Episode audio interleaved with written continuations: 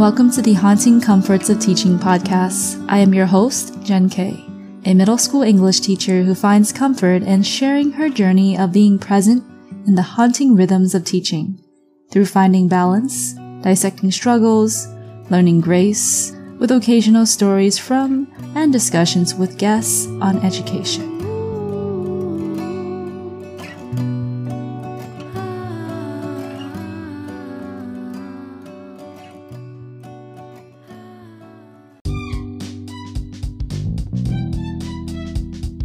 Welcome to episode 18, and today I want to explore what is my teacher brand, what makes you you, or what makes me me.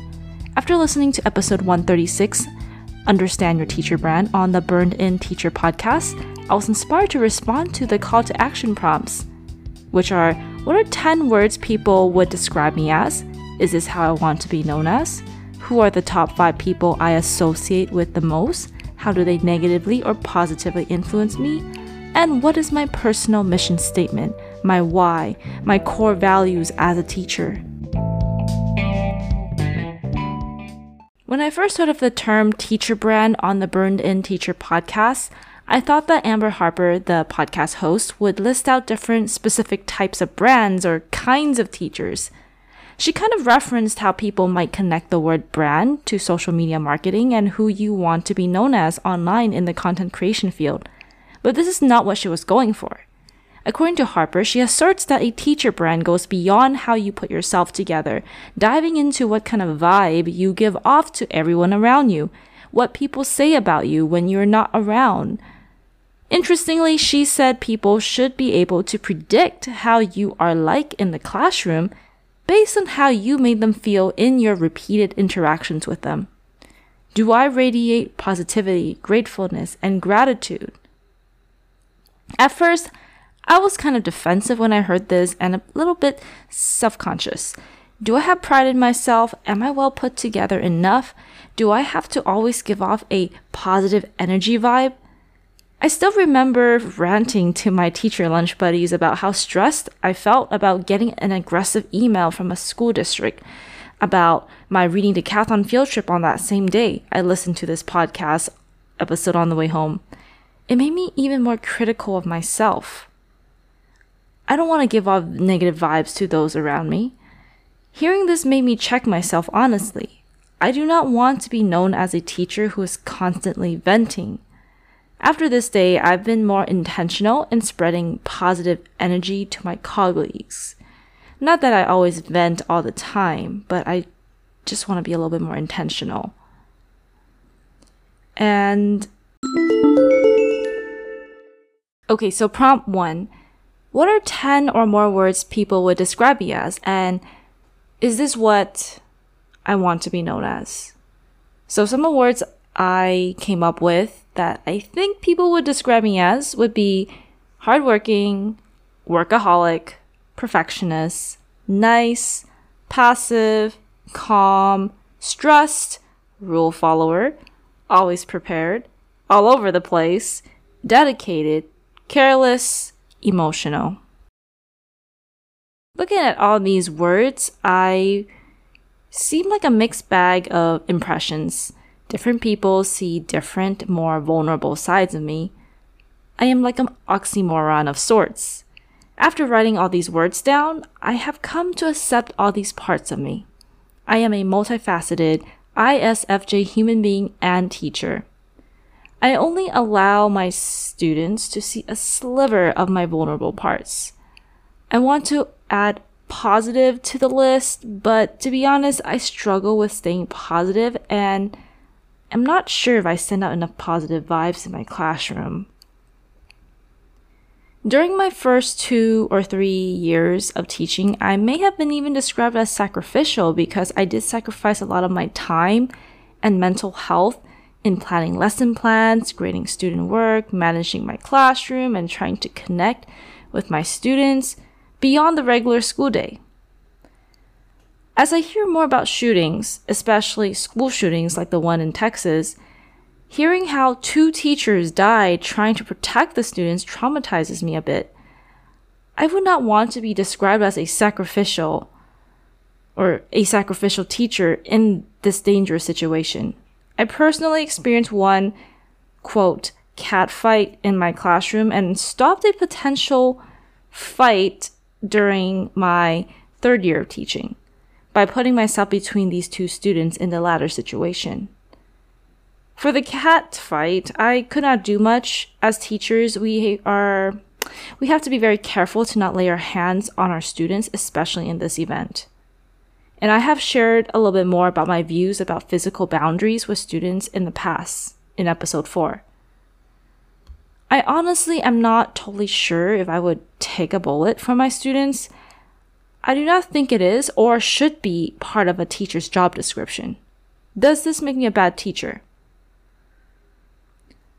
Shootings do get, quote, politicized, but there needs to be a change.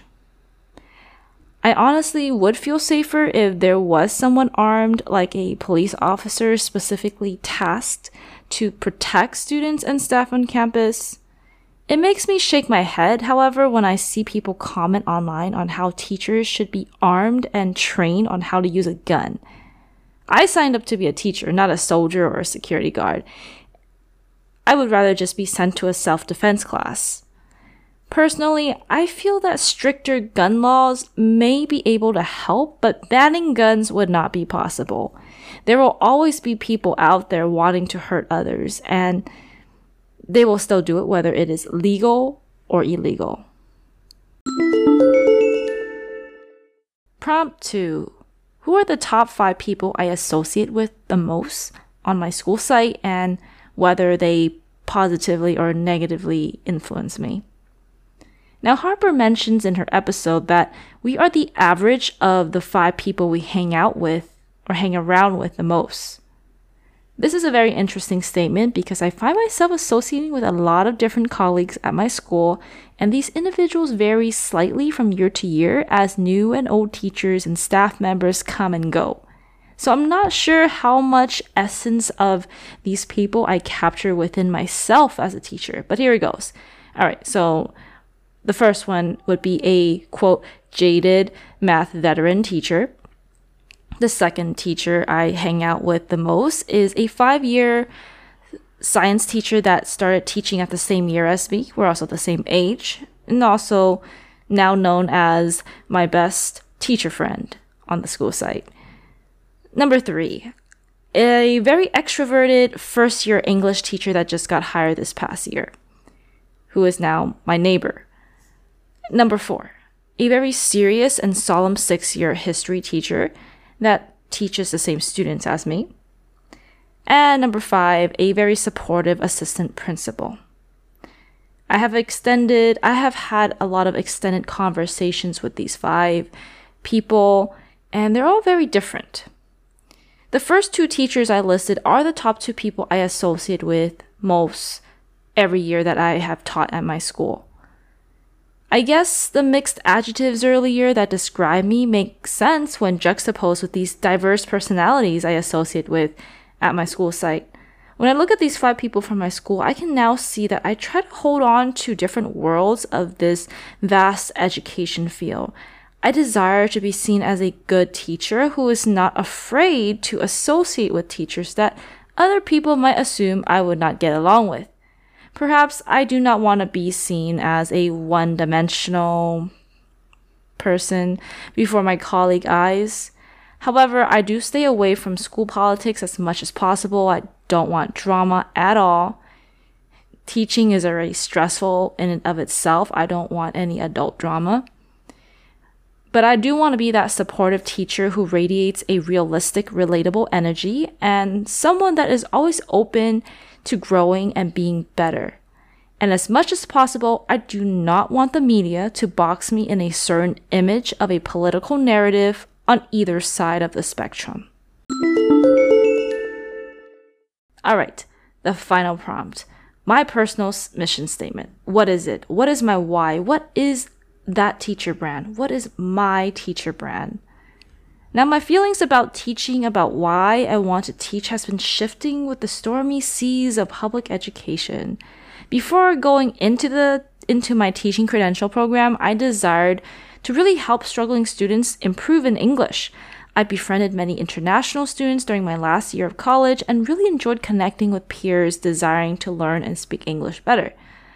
I especially enjoyed tutoring a friend's cousin who recently arrived from China for three years.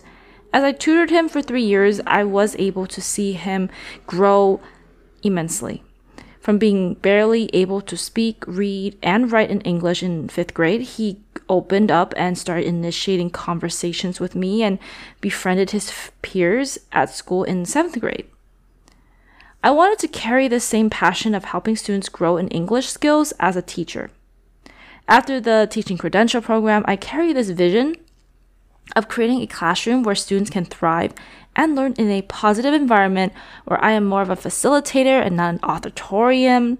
I mean, an authoritarian. Okay, I'm not saying this right. Author, authoritarian. It was a very idealistic vision of a self functioning classroom. However, I lost all hope for this vision after my first year teaching at my school. My previous experiences of tutoring and international students' interactions seemed like an idyllic dream. In my second year, I had a mentor telling me that I need to be the alpha in the room. And after giving me a lot of strategies to work with, he left me questioning if I should be in the teaching field because I was always in a constant state of depression, depressing negative slump after teaching each day. But I managed to push through each year, and the pandemic ironically gave me a much needed clarity reset to refill my passion for helping struggling students. And I talk more about this in a previous episode where I kind of reflected on how the pandemic shifted my mindset in episode 10.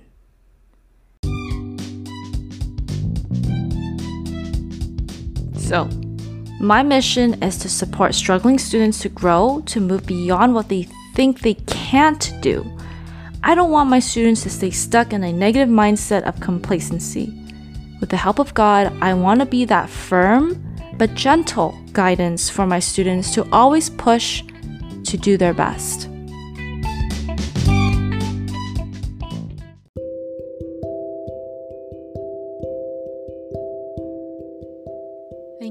Listening to Haunting Comforts, where we come together to be present in the rhythms of teaching through finding balance, dissecting struggles, and learning grace. Follow me on my Instagram at Haunting Comforts to stay updated when I post new episodes. If you enjoyed this episode, please give a rating and a comment about what you enjoyed the most on the platform you are listening to. Thank you for your support.